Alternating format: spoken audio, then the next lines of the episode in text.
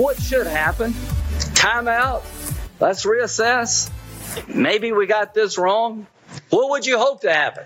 That the FBI would slow down because this is the outcome determinative document that's just had a hole blown through it. They don't slow down. They use the document they now know to be a bunch of garbage twice more to get a warrant against Carter Page. I hope Carter Page gets a lawyer and sues the hell out of the Department of Justice and the FBI. Two more warrants were obtained by the Department of Justice and the FBI after being told in January by the Russian guys all a bunch of bull. But it gets worse. Here's how they describe the interview to the court. The FBI found that the Russian based subsource to be truthful and cooperative. Nothing about, and oh, by the way, he said everything in there is a bunch of bull. You knew in January 2017, if there was no doubt before, you know by the guy who prepared it that he disavowed everything. It's not true. It's a grain of salt. You shouldn't. I didn't say all these things. Instead of stopping, they keep going. And instead of telling the court, the court the truth, what they're required to do, they lie to the court. A few irregularities. How would you like this to happen in your life? How would you like to be on the receiving end of this? To our people in the, the news business, what would you like? How would you like this to be your news organization?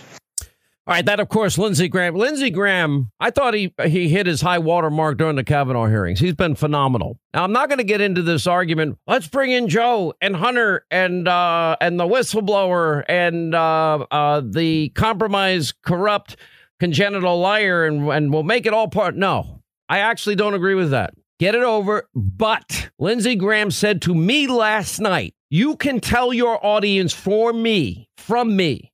that all of this is going to be investigated at the highest levels. He's not letting it go. So, and the reasoning is is you get out of this because you give them an extra week, they'll throw another 15 articles of impeachment out at the president because that's how freaking nuts they are. Anyway, 800 941 Sean, if you want to be a part of the program. I, and I can be persuaded either way. I, as long as it gets done because we're not going through this with nothing and then allowing quid pro quo Joe to walk away with his zero experience on Hunter uh, scot free. That's not how it works in this country. Finally, we've got the uh, an attorney general and a prosecutor that have made it clear that everything that we reported, I've never had in my entire life, 31 years in radio, and now my 24th year at Fox an article that shocked me about me. Jeff Lord did it. What's his website again? It's uh and I know he works with the Spectator. Uh, the, oh, Jeffrey, thejeffreylord.com. Did you read this? This did you the guy, the guy is unbelievable. And now we Salt we've been earth. friends for a lot of years. He follow he listens every day. He comes on when we invite him on anytime we want him. I like We him almost a as guest. much as Carter. He writes the vindication of Sean Hannity in a relentless pursuit of the truth. I, I, I was like, nobody's going to care. We were right about Obama. Never, nobody ever wrote about it. We spent, and by, and he gives credit to a lot of our ensemble cast members. We didn't do this alone.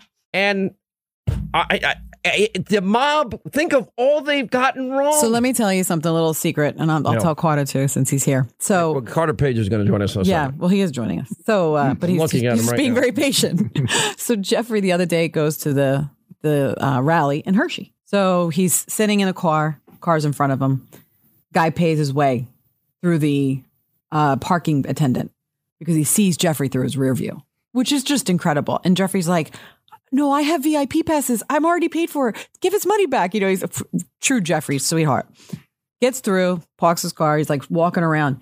Couldn't even get to the front of the line. Either people wanted to talk to him about you, Sean, and talk about all the good things you're doing, or they wanted to talk to him working for Reagan, supporting Trump. He said people are fired up and they're pissed.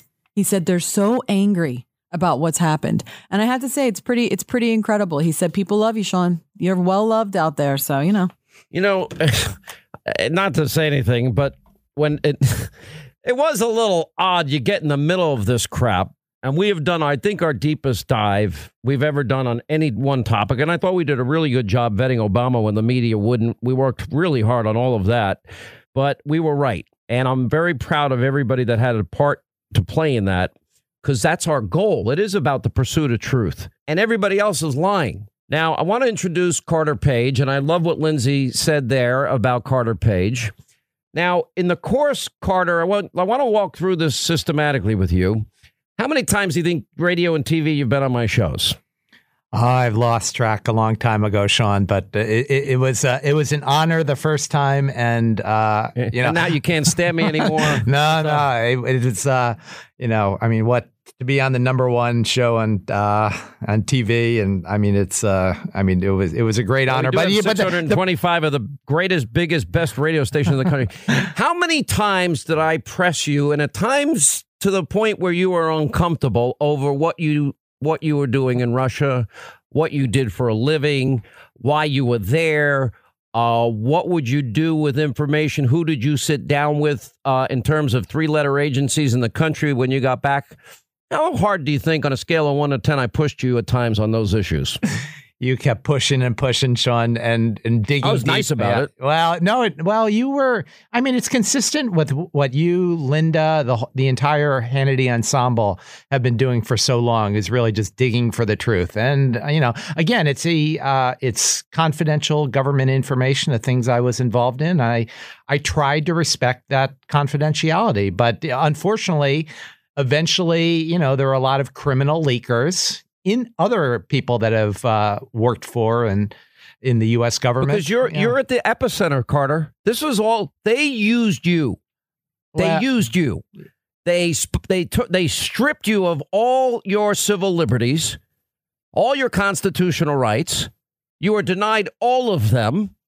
They spied on you for a year, but really you were just a conduit, a one step, two step, as we call it, which is once you get the FISA warrant to spy on Carter Page, and okay, we can use the whole Russian narrative. And I thought Kimberly Strassel tying this back to Fusion GPS in May was very revealing because the official story is it started in July, and that's another lie. But that's what your country did to you, just like the way they treated General Flynn. So I want to I want to stay focused, and if I need to take more time than this half hour, I will because I would push you and I would say, Well, who did you meet with when you came back from Russia? And you would say, uh, Very uncomfortably. Well, I would sit with people from the government and you'd, and then I said, You'd answer every question they had. Yeah, yeah, oh, yeah. And you'd have lunches and dinners, right? And remember those conversations? I, I remember them vividly, Sean. Do you remember when I got a little pissed off one day because you were you were ducking me and dodging me, and I was calling you out? I said, "You're not answering me, are you?" yes. One particular interview you remember?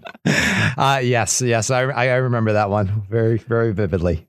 so, what I began to figure out based on the information as it was unfolding, at some point, and I think I said it to Linda in the middle of the interview, I can actually talk to her by hitting a button when you're talking.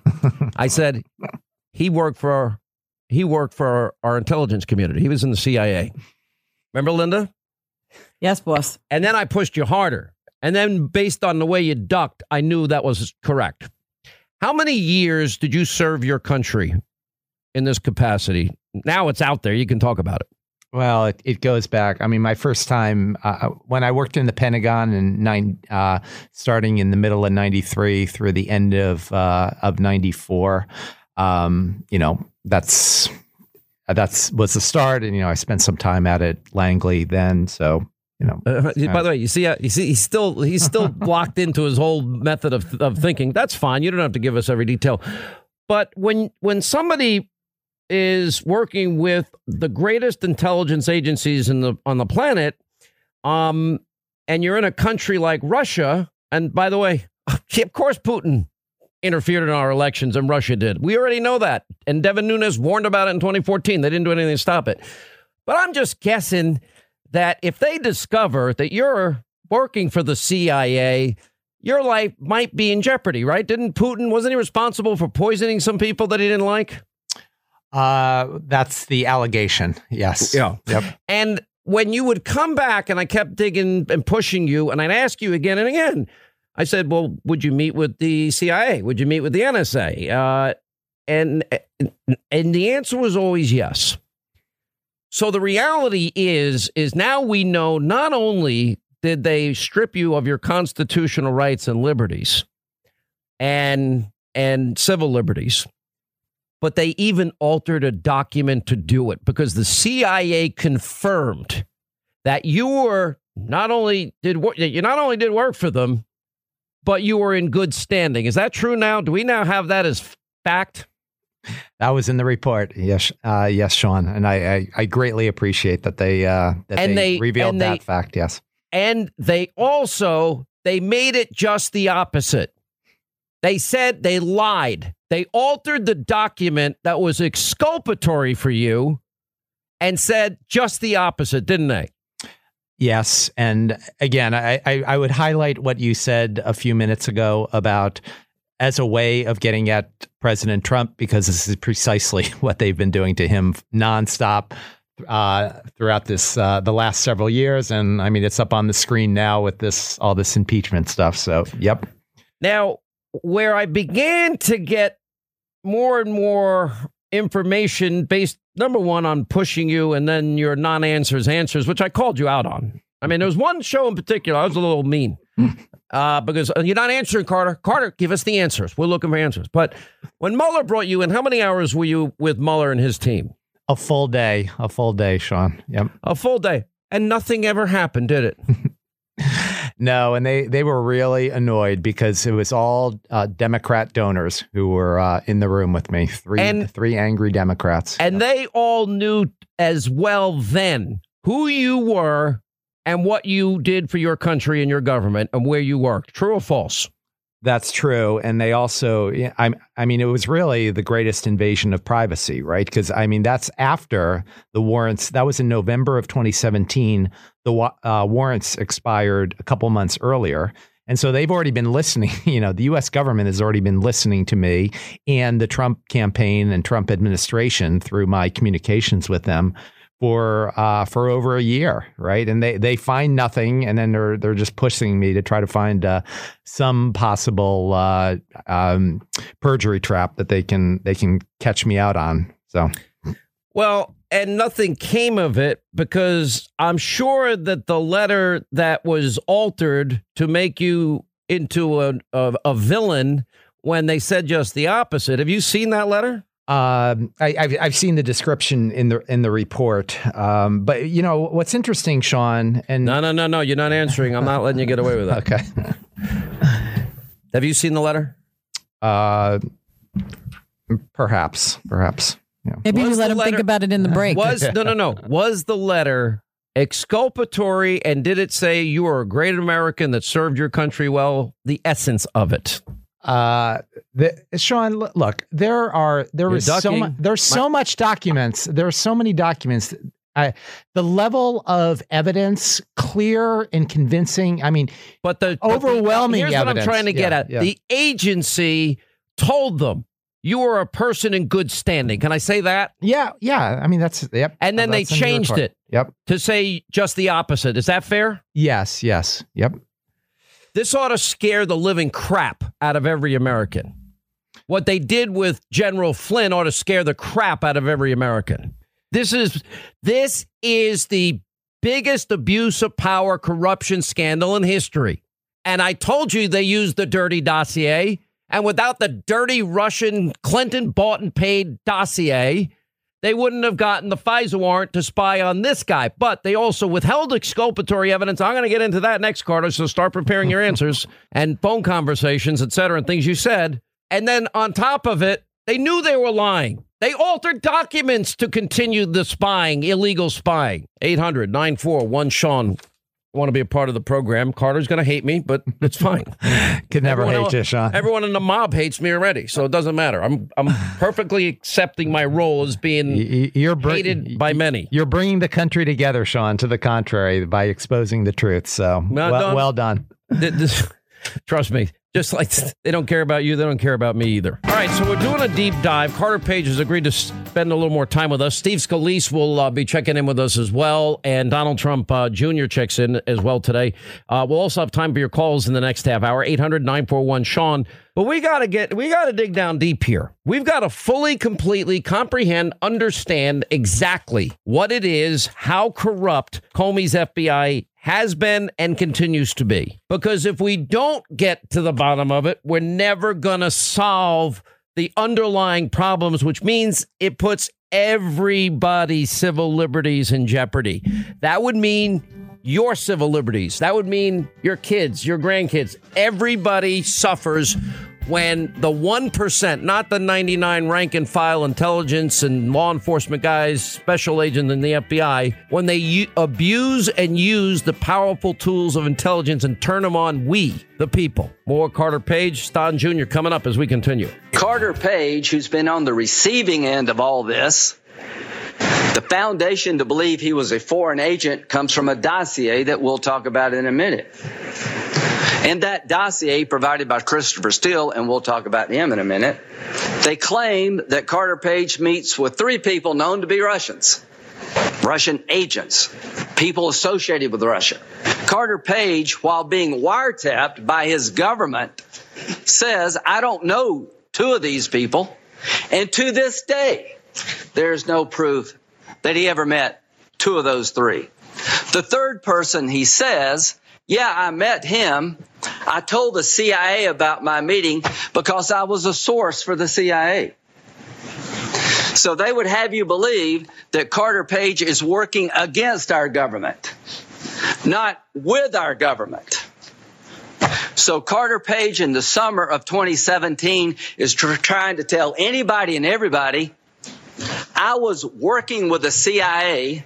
I reported my contact with this person and nobody believed him. The CIA had told the FBI it was true earlier, but it never made it through the system. Somebody got so rattled at the FBI, they asked Mr. Clinesmith to check it out. He checks it out. He communicates with the CIA. Is Carter Page a source for you? In an email exchange, they say, yes, he is. What does Mr. Clinesmith do? He alters the email to say, no, he's not. And you caught him. I don't know how you caught him because you got to dig into this email chain. Wow, what a powerful moment. That was Wednesday with the Inspector General Horowitz talking about Carter Page, who's on our newsmaker line now. You know, one little side note before I get into this Clinesmith issue with you and and what you explained on those phone calls. Um, do you know, Carter, how many people tried to warn me off you? you know how many people told me you would burn me? How do you want to know? I never told you this. How many people said uh, me putting you on was going to be a, a, a, career killer for me? I, I, I can only imagine, Sean, because I, uh, when we had our first interviews years ago, I was just getting attacked nonstop by all sides. So those people that said that to you are just consistent with sort of the mass. I don't even remember. I've tried to go yeah, back in yeah. the recesses of my mind. I can't even remember. I just remember people don't don't trust that guy. I remember. No, I remember that that those that I think moment I told in you history. at the time, didn't I?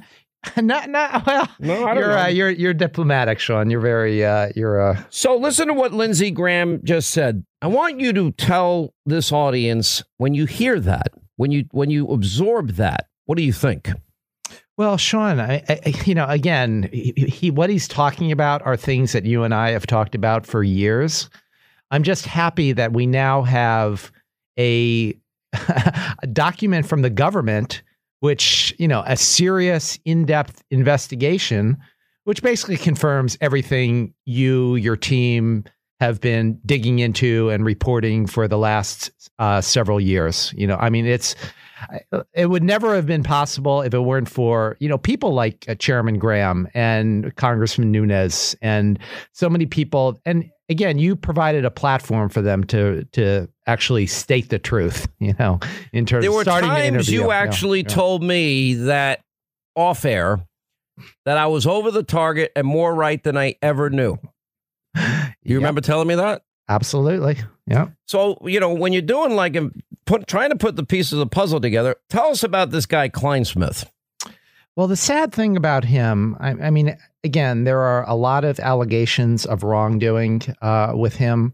The thing that really disturbs me the most, again, I, I think the overarching the 17 separate instances of FBI misconduct and abuse that were exposed in the invest, uh, inspector general's report is is just you know as as Chairman Graham has told you. Uh, uh, just uh, ugly and damning, right?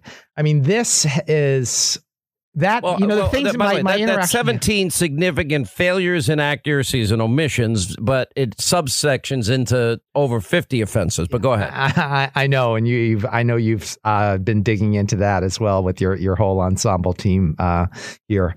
But um, but the thing that bothers me the most in my interactions with FBI lawyer Clinesmith is when I again I had a long series. I spent over 10 hours with the FBI in March of 2017, I ended up getting more death threats. And I, you know, and I told the FBI about the, you know, the terror threats that I was surviving then. And unfortunately, early the next month, they had a uh, another um, another media report, you know, in that in the constant series of craziness there. And I got more death threats, you know, and unfortunately, it was related to a disclosure in that instance of me being an FBI informant, right? So that gets out in the public, and you know, and I tell Mr. Clinesmith about that myself. You know, I had a direct email exchange with Mr. Clinesmith, and also with um, you know, I mean, my my law, my uh, one of the volunteer lawyers that was helping me at the time had had already spoken with him a few times, and so it was on his radar scope. So yeah, I mean, I think what he did in terms of all the dishonesty, I mean, that's bad. But what's worse is the you know life or death situation that the FBI not only did nothing about Sean, they made it even worse, right? Because that was early April 2017. Just a couple weeks later, in the Washington Post they reveal about the FISA warrants against me, and I get more uh, death threats and let, let you know, me, but living let's, terror let's, more. Let's, let's go a little deeper into this. The yeah. threats are coming mm-hmm. from associates abroad, like from Russia. Well, no, actually, it, it, and again, it goes back to the the well, reporting. Well, doesn't it go to in some sense because in in many ways, I think you would fit as a Uh, be defined in some ways as a covert operative. And certainly on this program with me, you were exercising plausible deniability to the best you could until I finally figured it out. Took a while and a little bit of digging and pushing and prodding and poking, but I got there in my own head. And I remember the moment I said to Linda, he works for the CIA. I promise you he does. And she, I think, Linda, you looked at me and said, you're probably right. Yeah, no, I, I, definitely did. I was like, I'm, I'm not surprised if he so, does. So, did you get any threats from any of the people that you met abroad? Well, uh, it's always a threat, Sean. But the the, the specific ones that I uh, informed Mr. Clinesmith of, in which I had in depth discussions with the FBI agents, you know, members of the of the Comey McCabe team back in March of 2017, was you know uh, was were actually domestic threats, and more specifically, all stemming from the false defamatory reports that were paid for by the uh, by the DNC and pushed with their consultants that were you know part uh, part opposition research people and part uh, bureaucrats in the DOJ and FBI and you know you you've been uncovering that for years so you know I mean you know all kind of the background on that part. All right, so let let me let me go to this other area where we can. So you have these threats, and all of this is unfolding in your life, and meanwhile you're doing just the opposite. And who, who are the agents in the FBI? You said it was Mueller's team and Comey. I'm sorry, McCabe and Comey's team. Was it Peter Strzok who interviewed you? No. And what's interesting, Sean, it's funny, and so I guess I can say it now. You know, I don't like saying it, but the. uh I mean, the CIA guys that I've I've worked with with over the years. I mean, I don't want to put anybody's life in jeopardy. Well, but, okay, but, but of the players that, that no, well, no, in that context, the players that are well known to us, yeah, who was it? No, it, it was none of those. No one. I mean, it, you know, there was there are abbreviations in the Inspector General report, which you've been looking through, you know, working through, um, and they're you know they have various code names. But you know, similarly, and that's what I was leading into. So you know, the CIA people that I'd meet with over the years would say, "Well, here's you know, here's my name, here's my business card, here's my uh, here's my email address, but it's not my real name." you know, I mean, they'd intimate to me, and unfortunately. Uh, the names that these uh, agents gave me in, in March 2017, I, I, tried digging a little bit, and I think they're uh, they're not the actual names. Although they, they never admitted it to me like the Do you know CIA who they team. are now? All right, so I don't now know. No, I don't know. I mean, I know I, I could I mean if they were standing in front of me, I would be able to identify. You'd be able to identify Yeah. them. Yeah. Um. At any point, did anybody ever apologize to you? That may sound like a really dumb question. No, not only did they not apologize, Sean, in terms of you know people within the uh, DOJ and FBI, and and uh, actually I, do have an exception. I'll, I'll mention that, but let's let's talk about a government context first. Um, not only did they not apologize, th- they've actually been stonewalling nonstop throughout the uh, throughout the months and years since. I've sent several letters, several requests to FBI Director Wray, you know, asking for some disclosure, right? Because, you know, I'm trying to get to the bottom and kind of start rebuilding my life. But, you know, unfortunately, the rebuilding process has not really, um, at least that I've seen. I, I mean, I'm exceptionally grateful of Attorney General Barr and what he's doing. And, and obviously, have you spoken with him yet? no, not yet. Not yet. I would imagine. Have you spoken with Durham yet? Uh, no, nope. Okay. Um. So at the end of the day, do you remember how many times I'd ask you, "Do you love your country? You love your country, right?" And you'd say, "Of course." and you served your country. Would you say the work that you were doing for the CIA and other agencies and other groups, et cetera, was dangerous? It could be. Well, and it, it became dangerous in, you know, after on September 23rd, 2016, when the defamatory news report came out by U.S. government propaganda agencies and their, you know, the, the, the media outlets, they're funding Radio Free Europe uh, based on the defamatory Yahoo News article, right? Which was then, you know, as we now know, and now we'll see in the Inspector General report, was, you know, part of the basis for this uh, abusive process in the uh, Foreign Intelligence Surveillance Court.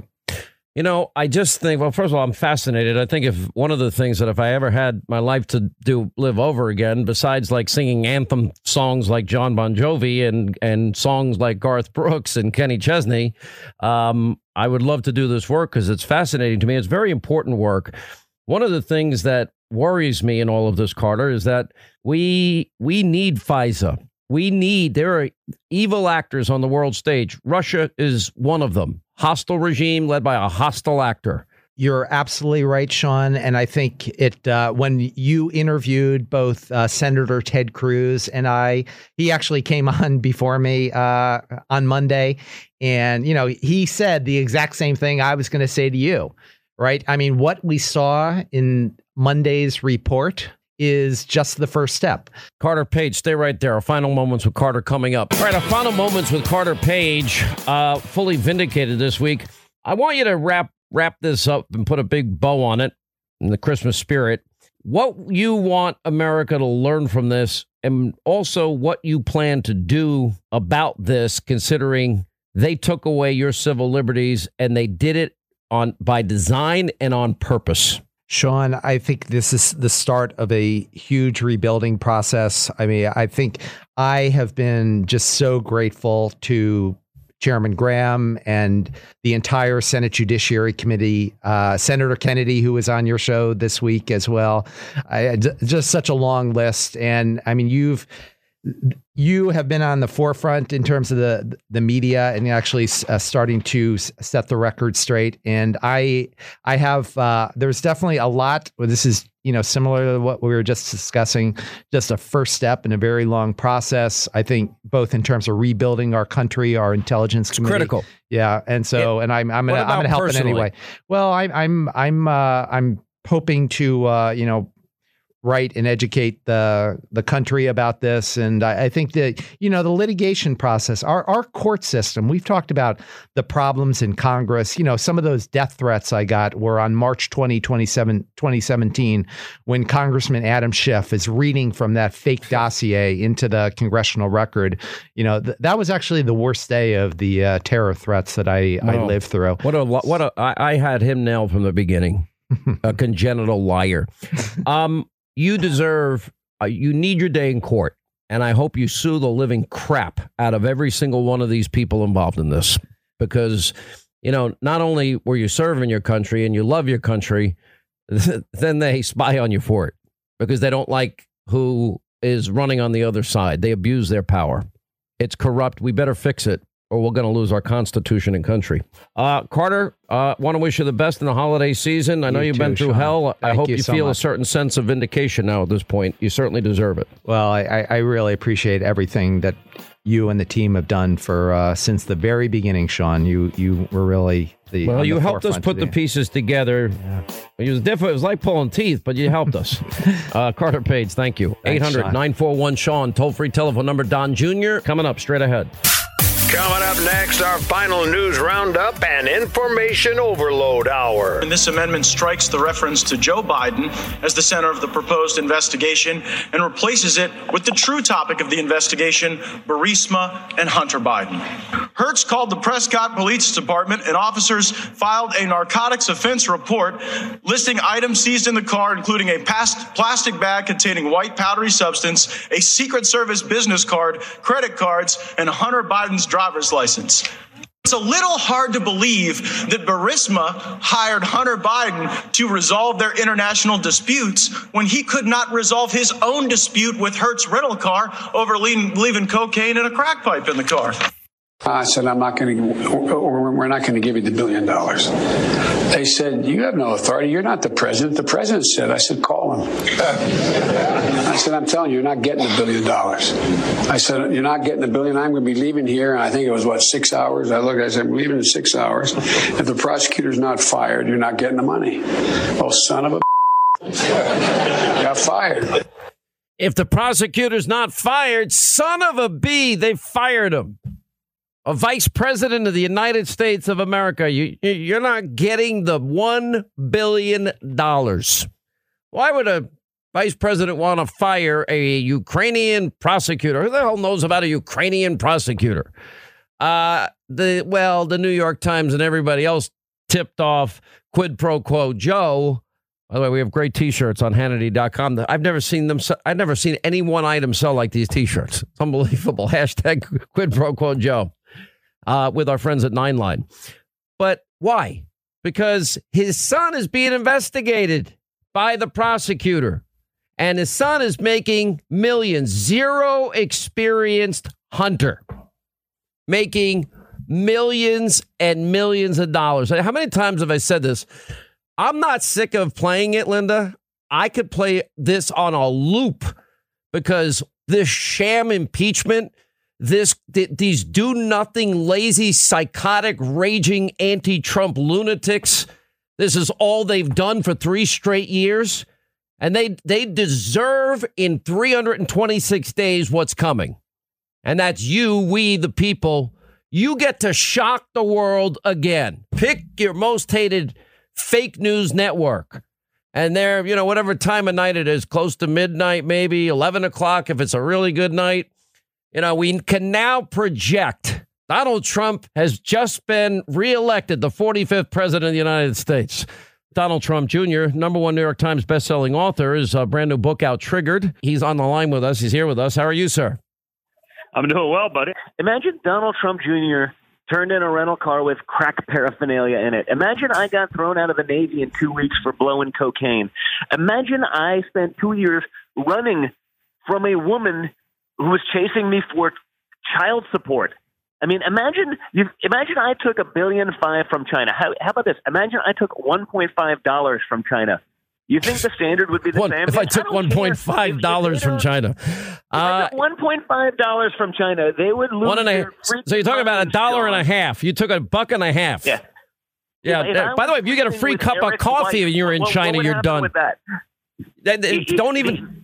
Go ahead. I'm sorry. Go ahead. Yeah, you you can't even make this stuff up. I mean, and, and you're like, oh no, kids are off limits. They can attack Barron. Uh, they attack Barron, and then you know that's not off limits. But uh, but Hunter is. You know, but the the 50 year old child uh, of a guy. I, I mean, it's such. All right, all right, all right. I can't It's take this. I. I can't take this. This child of Biden narrative that I do hear from people. This dopey. He's not a child. He's 49 years old. So let's Well, Sean, cut the this? crap if here. Kids are off limits. If kids are off limits, well, I didn't realize that when they spent two and a half years trying to throw me in jail because I took an unsolicited meeting. I mean, think about the difference.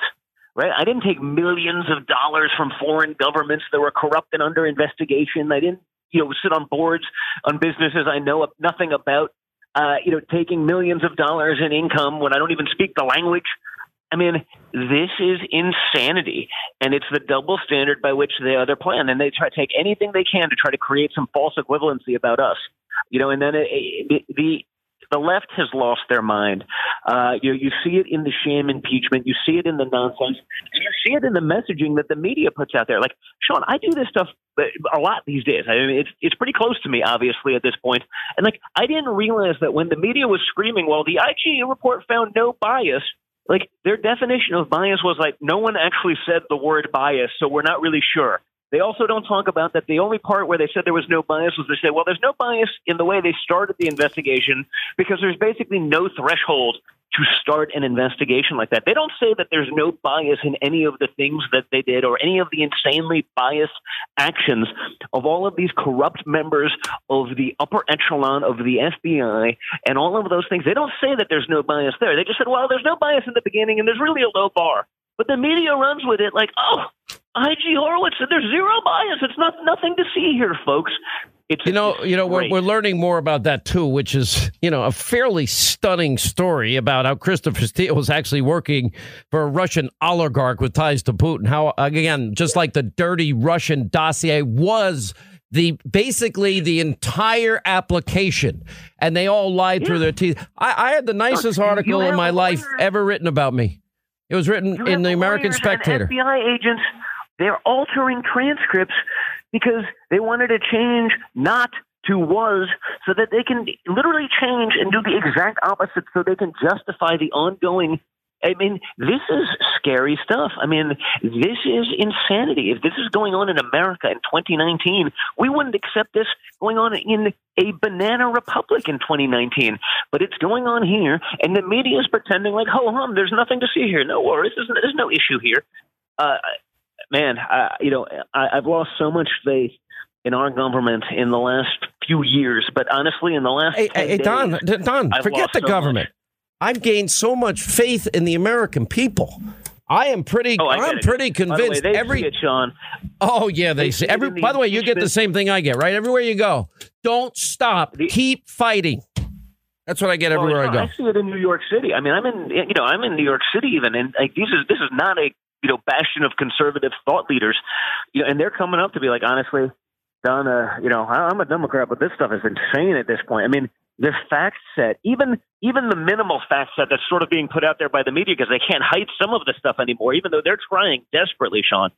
Even some of the, th- the even the limited stuff that's out there, like man, this is really this is scary stuff. Like I can't believe this is going on. I always say like, hey, before 2016, if you didn't believe in the deep state, fine, I get that. You don't want to believe in conspiracies. If you don't believe in the deep state and the disgrace that it is to this country, you're a moron at this point. Uh, you know these people, they're doing it. The entire upper echelon of the FBI was involved. You know those top ten guys. I mean, what was going on here? And the amount of guys that are like the real guys, you know, the actual FBI, like the door kickers, the amount of those guys that I've known, oh. whether it's through competitive shooting or some of those things, or the guys that come up to me literally on the street, like, I'm I'm retired FBI or I'm current. Like you guys just keep fighting. I, it, this is a disgrace to our badge. This is a disgrace to our organization, and they're right because of course it is. But I don't know how people get faith back in these once great American institutions, Sean, because what they did, the crimes that they tried to perpetrate and almost got away with, um, you know, and who knows, maybe they still get away with it based on everything they've been able to do so far. Um, it, it's man, it's scary stuff. All right, stay right there. I, I will tell you, this is a remarkable moment in history and I am I I cannot believe that everything that we have said, everything that we have reported on is now vindicated. And it's yeah. worse than what we thought. For two and a half years, we and more importantly, no one's talking about it. They're like, "Oh well, you know, no, there's no you know, there's no retractions. There's no we got this wrong. There's no mea culpas. It's just like, well, this doesn't work well for our narrative, so we're not going to even talk about this. Um, and honestly, whether you're a Republican or a Democrat, you don't want this happening again because you know a couple of those guys nailed it. Be like, hey, this could very easily happen on the other side. And whether it's the investigation stuff, whether it's the impeachment stuff, uh, it, it is uh, it is insane, and it is uh, happening under our eyes, and we better wake up as a country. Well, I think we are. I mean, that's the beauty of it all. But you know, when you think of just how devastating everything, for example, they care about uh, they care about Russian interference, but only if it's Donald Trump. They ignore the dirty dossier. They care about election well, interference you know, with and, Russia. And, oh, hang on. Only if it's Donald Trump, not if not Hillary's yep. dirty dossier. Not uh, think about that. They care about obstruction, but not the subpoenaed emails, deleted, the bleach bit, the hammers. They care about uh, election interference of foreign countries. Uh, we got a court decision in Ukraine that says it happened there too. I believe Russia was involved. I believe probably a million countries were because they had access to her emails, top secret classified emails. Then we have the yeah. Politico outlines how uh, everything that they've accused the Trump campaign of, they did. That Alexandra Correct. Chalupa, DNC operative, walks into the Ukrainian embassy, uh, colludes with Ukraine to get dirt on your father and every associate in his life. Yep. Uh, well, I mean, listen, you you played the Joe Biden tape. I mean, by by their own standard, is that not way beyond collusion? Is that not way worse than anything they're even saying that Trump did because there was actually because something actually happened? He's bragging about it. All right, as we continue with Donald Trump Jr., number one New York Times bestselling author, is a brand new book out, Triggered. And I'll tell you this: for all the time his 49 year old son. And I, I love that. I haven't taken a penny from China. Yeah, even his own lawyer said, well, no, he hasn't cashed in his uh, equity shares yet, uh, which will be, according to Peter Schweizer, he estimates over $20 million. So he's lying again. I don't think there's been a dumber interview than the interview with Hunter on GMA. Yeah. Uh, do you have any experience in Ukraine? No. Energy? No. Oil? No. Gas? No. Why do you think they paid you? Millions of dollars. I don't know. Do you think maybe it's because no, your father no is is in charge of Ukraine policy? Yeah, you know what? Probably. Yeah, that's probably why. I can't so believe an ABC it. interview. So they're on their team, and exactly. he had weeks to prep for this because he's been in hiding for you know for the entire time of this whole thing. But you know, hiding from the the person he knocked up to you know just I don't know hide from alimony or whatever it is. But imagine he he had weeks to prep for this interview to a home team source and that's still the interview he gave. That's still the answer. That that to me just tells me that the entire thing is so much worse than anything because if that's the best they got, that's the best answer they can come up with. It means they all knew. It's just a big joke, and because the media will never cover them, because the media has decided to be the marketing wing of the Democrat Party, because of all of those things, they're just going to say, no worries, brush it under the table, you can do it again, just lay low for a few weeks. That's all that's going on in here. It's it's truly a disgrace. And again, I see it. I see it from the American people. I see it through the stuff that just people that come up in the streets wherever I am in the country. But honestly, these days, even in New York, uh, I, I swear say, it's the same. I've never had it like this in New York. I've been in New York as lo- almost as long as uh, as long as you. I was born here. Uh, thank God yeah. I got out for a lot of years. But honestly, in New in the streets in New York every day, and you get it. I mean, it is.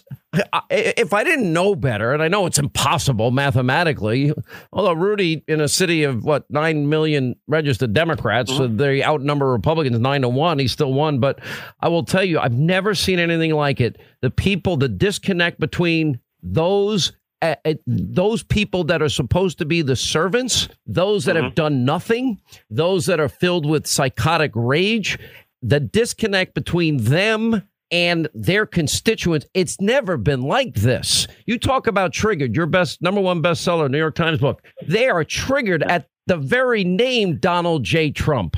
Well, it was funny when we were out on, you know, even on The View promoting Triggered, right? You know, that's an audience of 150, not exactly a hometown crowd if they're going to The View to see me, right? So, you know, we even turned them when we started talking about some of the basic facts, some of the basic things that you know, some of these leftists, the, the, the stances that they take that they can get away with, whether it was, you know, Whoopi with the nonsense defending child rapist Roman Polanski, whether it was the, you know, even their own audience sort of lost it. And I think that's what you're seeing on a large scale. Like even the people who are pretty liberal, even the people who are, and I don't want to say Democrat because there's plenty of good Democrats. I know hardworking Americans. They've been that way mostly, frankly, because their grandparents were Democrats, their parents were Democrats. Those are the ones coming up to me like, man, this the Democrat Party has left me. Uh, and, and, that can be no more evidence than by the policies that you see the mainstream leading candidates pushing. And they don't want to risk.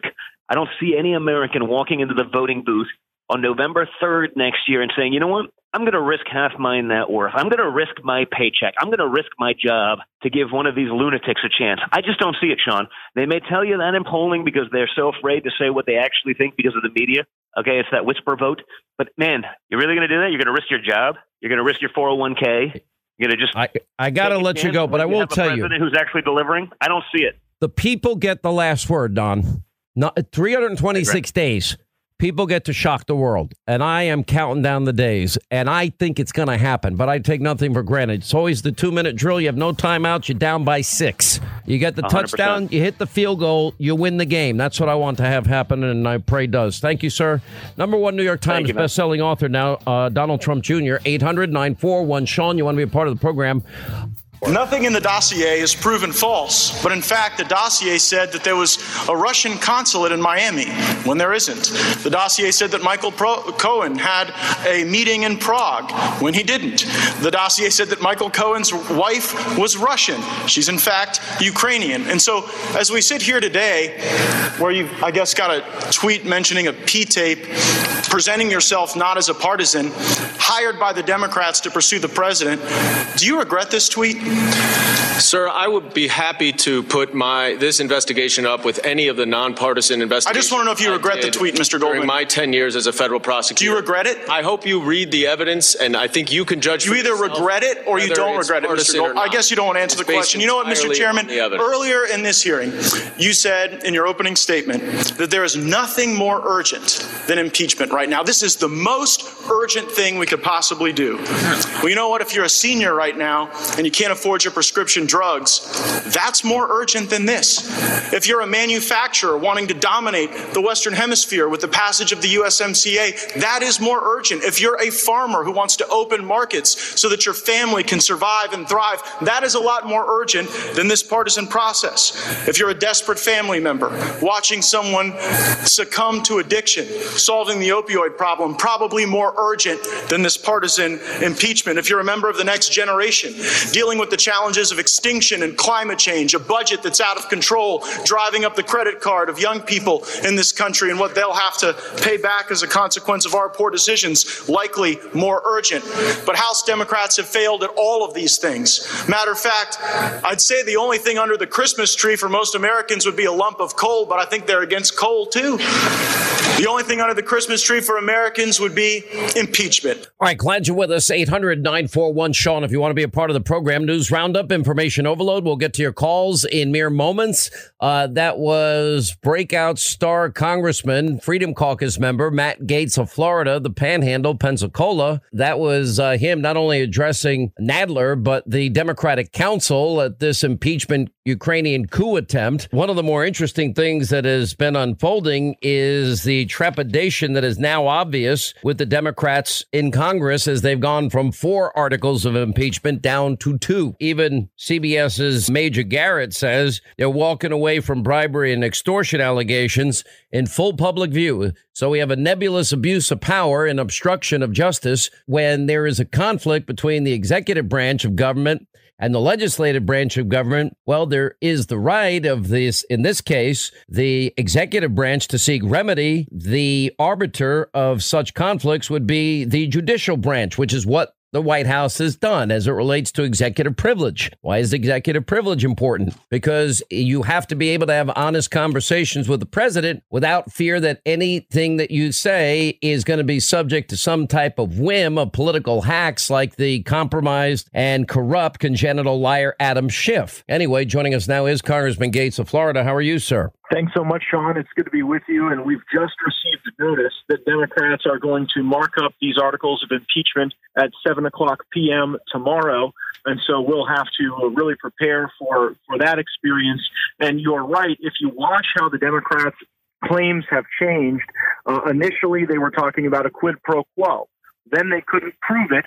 And so then they started talking about bribery. Now they can't prove bribery. And so now they're trying to go to abuse of power. They continue to move the goalposts because they have outkicked their coverage on the evidence. And I think we have proven that very effectively in the Intelligence Committee and in the Judiciary Committee. I think it was a total complete victory. Now, in the course of these these hearings, both the Schiff show and the Nutty Nadler extension of the Schiff show, And correct me if I'm wrong, but there was only one fact witness that ever testified. Every other witness was either a hearsay witness or an opinion witness. And if we use the federal rules of evidence, none of which would be admissible in any trial or any court of law, and I have to assume the Chief Justice would abide by those federal rules of evidence. That would mean that only one person so far that has spoken, either behind closed doors or in these public hearings, would have the ability to actually be called as a witness, and that would be Ambassador Sondland. Now, he did offer conjecture, he did offer hearsay, he did offer two plus two guesses and opinions, but when it came down to the facts as he knew them, he did ask an open ended question of Donald Trump. What do you want in exchange for the re- release of the funds for Ukraine? I want nothing. No quid pro quo. I want them to do the right thing. Is that am I correct on that point? You are, Sean. You can essentially break down the Democrats' witnesses into three categories.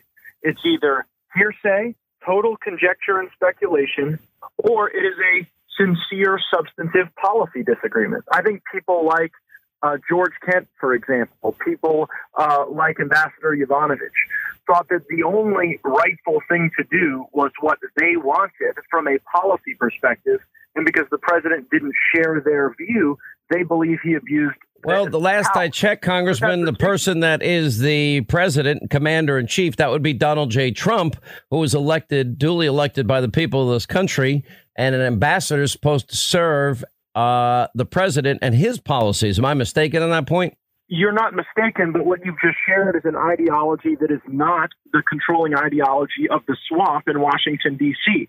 You see, a lot of these bureaucrats and permanent members of the diplomatic corps, they believe that no matter who the president is, it's their ideology, it's their view of the world that should dominate because they're the real experts. They're the real people who know everything. Well, Donald Trump ran on a campaign to change the way we do business in the world, to restore American greatness. And frankly, there are a lot of people in Washington, D.C., even in his own government, who resent him for that type of change. It's not impeachable. And I think we made the point effectively that if this is the new standard for impeachment, that you don't like how someone talks, how they do business, how they um, conduct foreign policy, that you could just impeach them. Well, by that standard, we most certainly should have impeached Barack Obama for telling the Russians he'd have more flexibility after the election.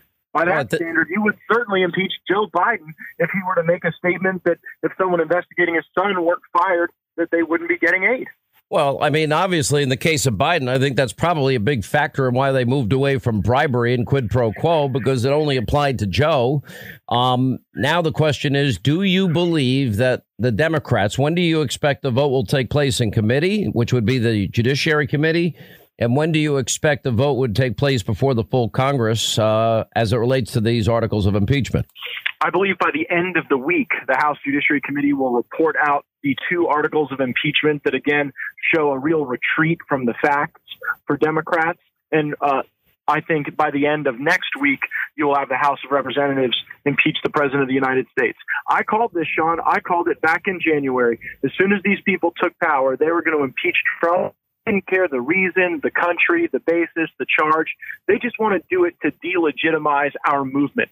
We are part of the most powerful political movement in modern American history and it is exciting and the country is doing well. When you look at these economic numbers i mean the trump economy is on fire. Investment from all over the world is coming here so that we have more jobs so that we have more opportunity for people. And because they can't have a substantive debate with the president because they have no potential presidential candidate who could possibly beat trump they're trying to do this to depress us and demoralize us.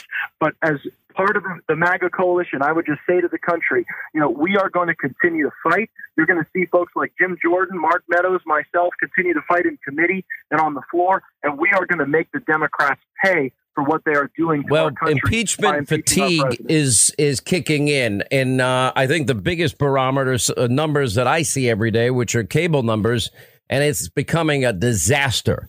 Uh, you've got fake news, CNN. If you can believe it, the numbers are at a three year low. You have to work hard to chase away the few viewers that you do have.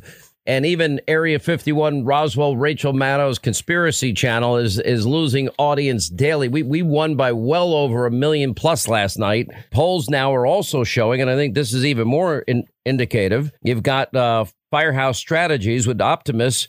Well, the president had had close races in, in battleground states like Michigan, Pennsylvania, and Wisconsin, but not now. Right now, Trump is up by an average of six percentage points in all three of those matchups, all hypothetical matchups, including quid pro quo Joe. And, and it's even going to be better when we pass the USMCA. It will be a major legislative victory for President Trump. It will juice this economy yet again with optimism and buying power and expanded markets. And you're just going to see the American economy continue to take off. The Democrats, the mainstream media, they tried to tell us months ago that we were going into a recession. It's the the yield curve had been inverted, and so the American economy would crumble. Well, you know what? We have powered forward thanks to the great American worker and great American companies, and with Donald Trump continuing to serve as our president and, and getting the USMCA passed, we are going to see yet another American economic renaissance.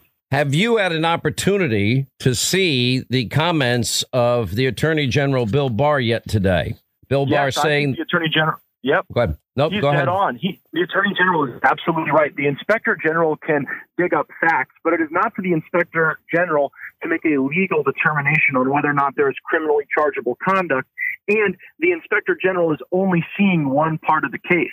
Uh, Mr. Durham has, I think, done a lot more investigative work into the criminal origins of the Trump Russia investigation. Well, that This was, not, the man. I mean, there was, as the Attorney General pointed out today, and I pointed out yesterday, the the Inspector General is limited in his scope, in as much as we only has the ability to look within the confines, a very very small bubble, even if you will, of the Department of Justice and the FBI. He can't go outside of that, nor can he convene a grand jury, nor can charges come out of it. He just didn't make conclusions, but he certainly didn't conclude or exonerate anybody. He said, well, there's no smoking gun, but that doesn't mean that one doesn't even exist. No, absolutely right. And I think that we're starting to see the pieces come together with the work that uh, Mr. Durham is doing to find out how our government persuaded other governments to do things that wouldn't be legal for our own government to do. And I believe they did it for political purposes because they did not want to see Donald Trump as the president.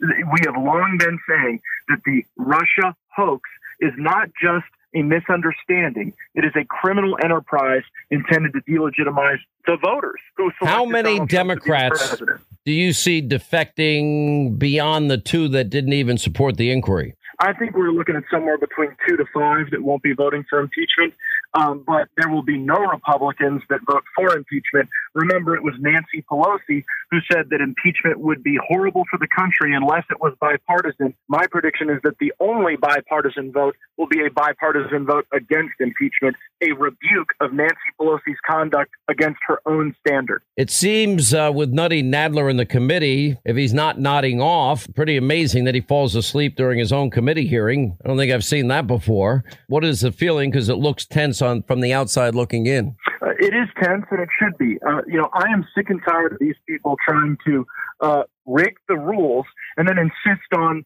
decorum against the Republicans. They literally had Democrat donors asking other Democrat donors what they thought about evidence that neither one of them had personal knowledge of.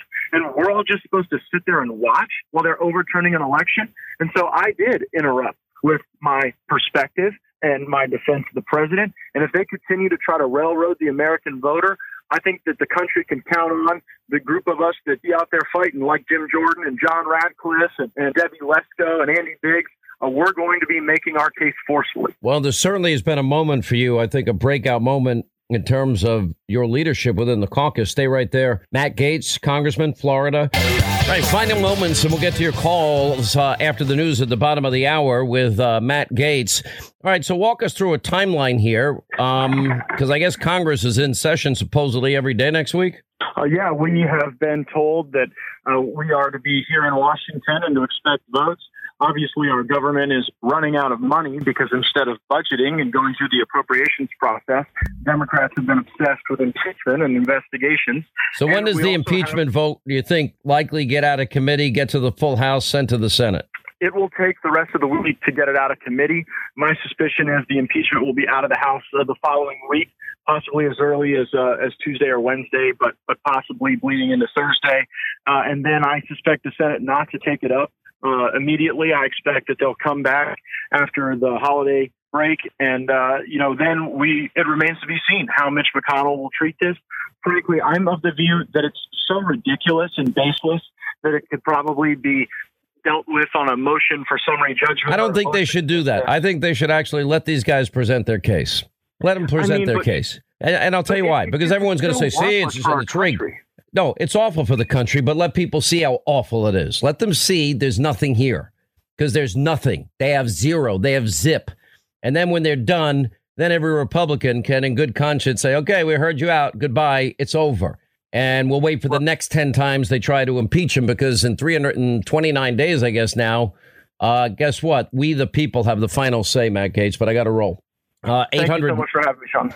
If this is a counterintelligence investigation, who are they trying to protect? Who should they be trying to protect? Well, if it's a uh, the threat outlined in the friendly foreign government information, you would be looking to protect the election process, right? Which would include the candidate, uh, the campaign, the candidate, and the American people. Okay, so did they ever brief Hillary Clinton about efforts to foreign foreign influences involving her campaign? Do you know? I, I've heard that, but I don't know for a fact. They did. Good for them, and they stopped it. Uh, was there ever a defensive briefing given by the FBI, the Department of Justice, to Donald Trump about the concerns? Uh, there was not. What would you call a counterintelligence investigation that never had a protective element? Um, I'm not sure. Sorry, Mr. Chairman. Okay, if, if without eventually trying to protect the entity mm-hmm. being influenced, is it legitimate? Um, I, it would depend on each fact and circumstance. Here's what I'm trying to tell you. Yeah. If you're opening up a counterintelligence investigation to protect somebody, you should do it. Did they ever try to protect Donald Trump from foreign influence? They did not brief him in. Is it fair to say that President Obama and his inner circle knew a lot more about the dossier and the scope of the investigation than President-elect Trump and his team? No, I don't think that's fair at all.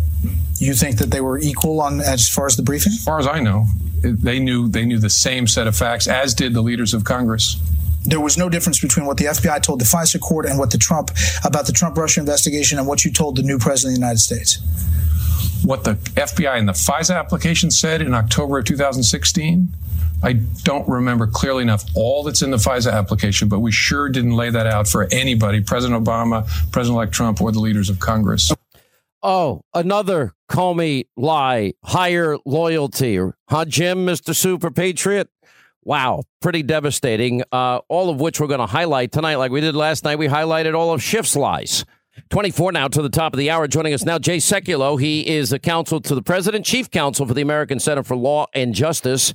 Um, you know, Jay, you've been a part of our coverage as well. Yep. You have been part of this ensemble team. You've watched us unpeel the layer of the onion. Everything we said has now been confirmed.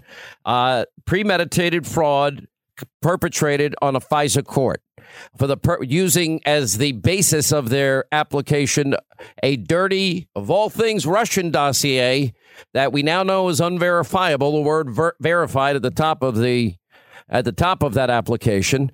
James Comey signed three of them. What James Comey just said there is factually inaccurate, a lie. He's been caught in a lot of lies in all of this.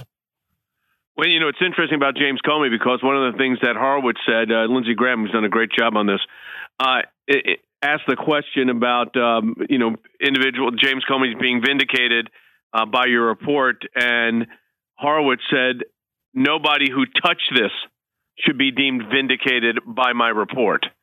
So I think that was number one. I knew this was going to happen. I knew as soon as Horowitz were to testify and explain what he wrote in those 470 pages that the truth would come out. But one of the ones that's getting overlooked was a question that Lindsey Graham asked Horowitz. He said, Was the FBI agent spying on Donald Trump when he went in there? In other words, an FBI agent was sent in uh, purportedly to brief the president.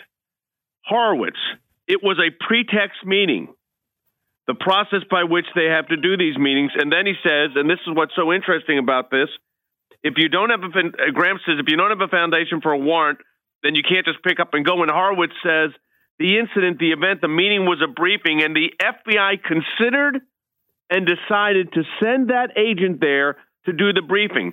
So the agent was actually doing the briefing, but was also using it for the purpose of investigation.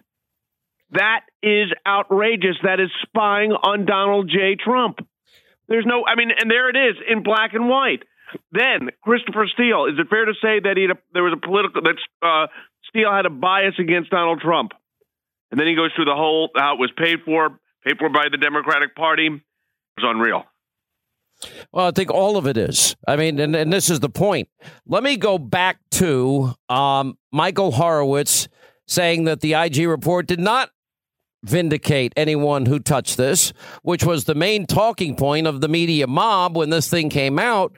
But he's only looking at this in a very narrow, he has a narrow purview here, like he's in a bubble, because his authority only extends to the FBI and to the DOJ. The FBI, former FBI Director James Comey said this week that, that, your report vindicates him. Is that a fair assessment of your report? Um, I, you know, I think the activities we found here don't vindicate anybody who touched this. Okay. I mean, that's that, Sean. That's what I was saying. It doesn't vindicate anybody, and now we've got Durham, who's really looking at all of this. So I, I think the reality is that um, these guys, like you said, you, you know, the right to remain silent. I would be quiet if I were these guys. And then, of course, what's happened, the FISA abuse. The abuse, by the way, on the court itself is breathtaking. Breathtaking. Why have we not heard from the FISA court judges that were, well, lied to repeatedly and given false information? Because the law also requires. Let, let's go back. I want to play for you first as I ask this question. And I want to play for you what Rod Rosenstein has to say about the FISA warrants, and it's an affidavit, career law enforcement, and and you have to have it verified, and you swear to the best of your knowledge it's true, and we now know it was unverifiable from the get go. Through the prism of this, I want you to answer that question. The way we operate in the Department of Justice, if going to accuse somebody of wrongdoing, we have to have admissible evidence and credible witnesses. We need to prepare to prove our case in court. And we have to affix our signature to the charging document. That's something that not everybody appreciates. Uh, there's a lot of talk about FISA applications, and many people that I, I see talking about it seem not to recognize uh, what a FISA application. A FISA application is actually a warrant, just like a search warrant. Uh, in order to get a FISA uh, search warrant, you need an affidavit signed by a career federal law enforcement officer who swears that the information in the affidavit is true and correct to the best of his knowledge and belief. Uh, and that's the way we operate. And if it's wrong, sometimes it is, if you find out there's anything incorrect in there, that person is going to face consequences.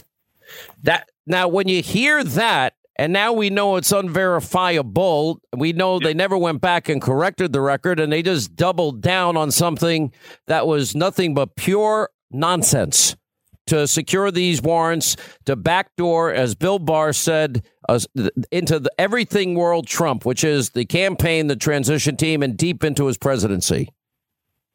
Well, I think that's. right. I mean, this is the whole problem. I mean, the the the entire process from start to bottom on this was was outrageous. You know, Sean, there's another aspect. You've laid it out very well, but there's another aspect of this. This lawyer they talked about that doctored the email to the FISA court Guess whose team he worked on? Bob Mueller. It's a great point. So let me ask you what you think happens here. Now, I'm, I'll go back a little bit because Bill Barr, I, I, think this interview that he did with both, well, Pete, Pete uh, Williams at NBC and then later with the Wall Street Journal and the claims of collusion against Trump were baseless. Yep. And it's inexplicable that Obama and Brennan talked to the Russians, but they wouldn't talk to Trump, a point that Lindsey Graham made. And the IG scope is narrow. And uh, as we learned today, Horowitz did not decide about improper motive with the limited information he had. And, you know, one big fact that I found interesting is Comey refused to re up his classification to be asked about such matters. And the FBI withheld information from the courts. They relied on the bought and paid for sham dossier that was unverifiable. Yep. And, you know, and it went on and the FBI case fell apart. And then, then add to that, Jay, they withheld exculpatory evidence. And add to that, that they actually altered uh, information that they presented to the court. So here's what Bill Barr says, the Attorney General in the United States. He said they hid information about the lack of reliability, even when they went the first time for the warrant. But but in January, he says after the election, the entire case collapsed when the principal source says, I never told Steele this stuff, and this was all speculation, and I have zero information to support this stuff. At that point, when their entire case collapsed, what did they do? They kept on investigating the president well into his administration. This is the indictment of James Comey, Andrew McCabe, Bruce Ohr, Peter Strzok, Lisa Page, and then go back a step further and others we don't even know who they are. How is it possible we went through the Mueller investigation and they didn't find this? And then I, you know, I, I said that on, on my broadcast: forty million dollars, forty FBI agents, eighteen lawyers, and not, they didn't know any of this. We did get a little hint. Remember that little note in the in the report about a lawyer being, you know, removed from the, the, the but they said it was he was a functionary. Not really, evidently. Look, I think Bob Mueller was absent without leave. Um, and I think he let the prosecutors run the shop. And look what you got. Look at those articles of impeachment, if you want to call them that. I, you know, abuse of power and obstruction of Congress for exercising your constitutional privileges. You talk about weak. That's not even realistic. But do you know what is realistic? Bob Mueller's report's not in it. You know that, that that's such an interesting point. All right, so where do you see when as as I don't think the attorney general would be saying what he said in these interviews. I don't think that Durham would be saying what he's been saying um, without them having lockdown evidence already that is damning about a much broader, much wider conspiracy, and that has taken them across the pond yeah. to Great Britain, Italy, and other countries, which I believe in the end is going to, you know, as Jim Jordan said, we had four people spied on. We thought only two or three. But no, now we have more. But more importantly, did they outsource spying on yeah. Americans to to friendly uh, intelligence agencies, allied agencies, for the purpose of circumventing American law. So I think I think John Durham's statement is the best statement. He says he has the utmost respect for the mission of the Office of Inspector General and the comprehensive work that went into the report prepared by Mike Horowitz and the staff. However, our investigation is not limited to developing information from within component parts of the Justice Department. That's very important.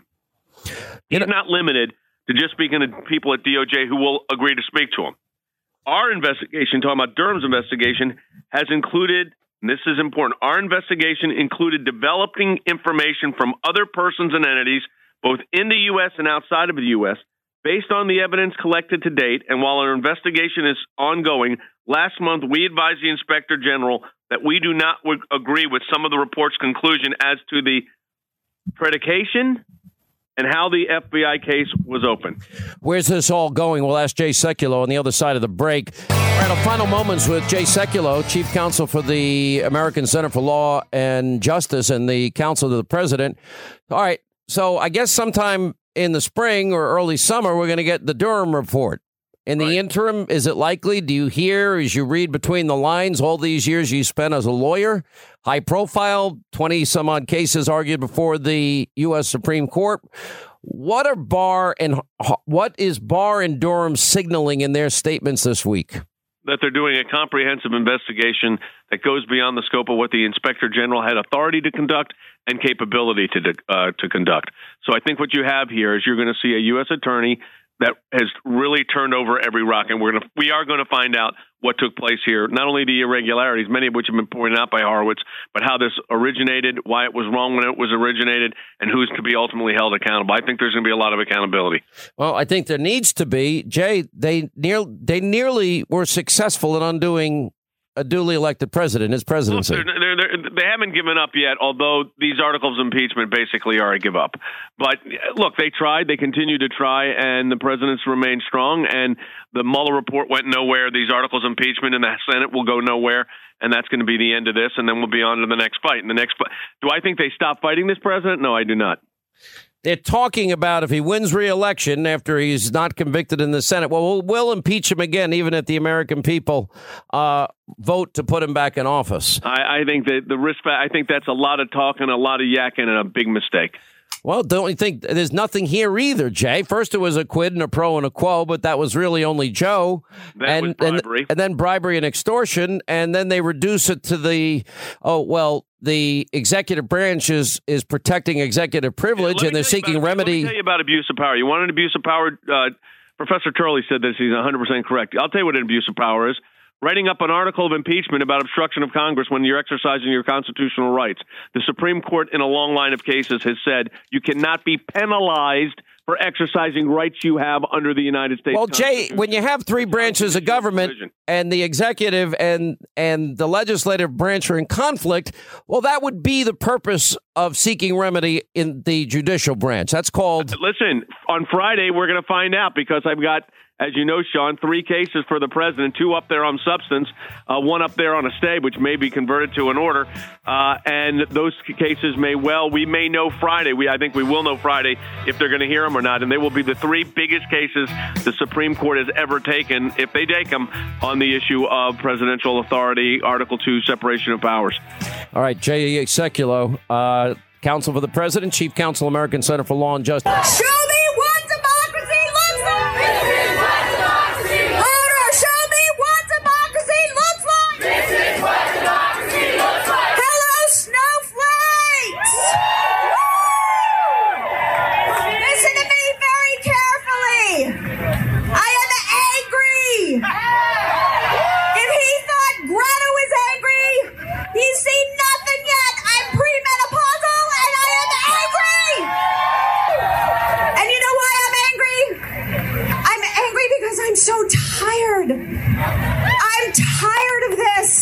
Now, don't get me wrong. I'm, I'm not tired of fighting Donald Trump and his many, many impeachable offenses, and I'm not tired of tr- speaking truth to power. I will never tire of that. But I am so tired of being lied to by a president. And I'm, I'm tired that the entire Republican Party thinks that we are all stupid. I mean, this has committed obstruction of justice, abuse of power, bribery, obstruction of Congress, and the American people know this. And we also know the Republicans are picking party over country.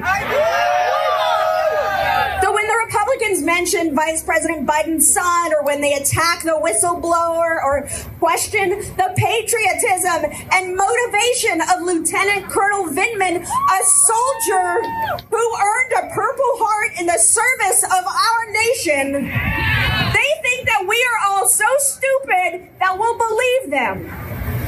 Well, guess what? We see right through their lies and bullshit.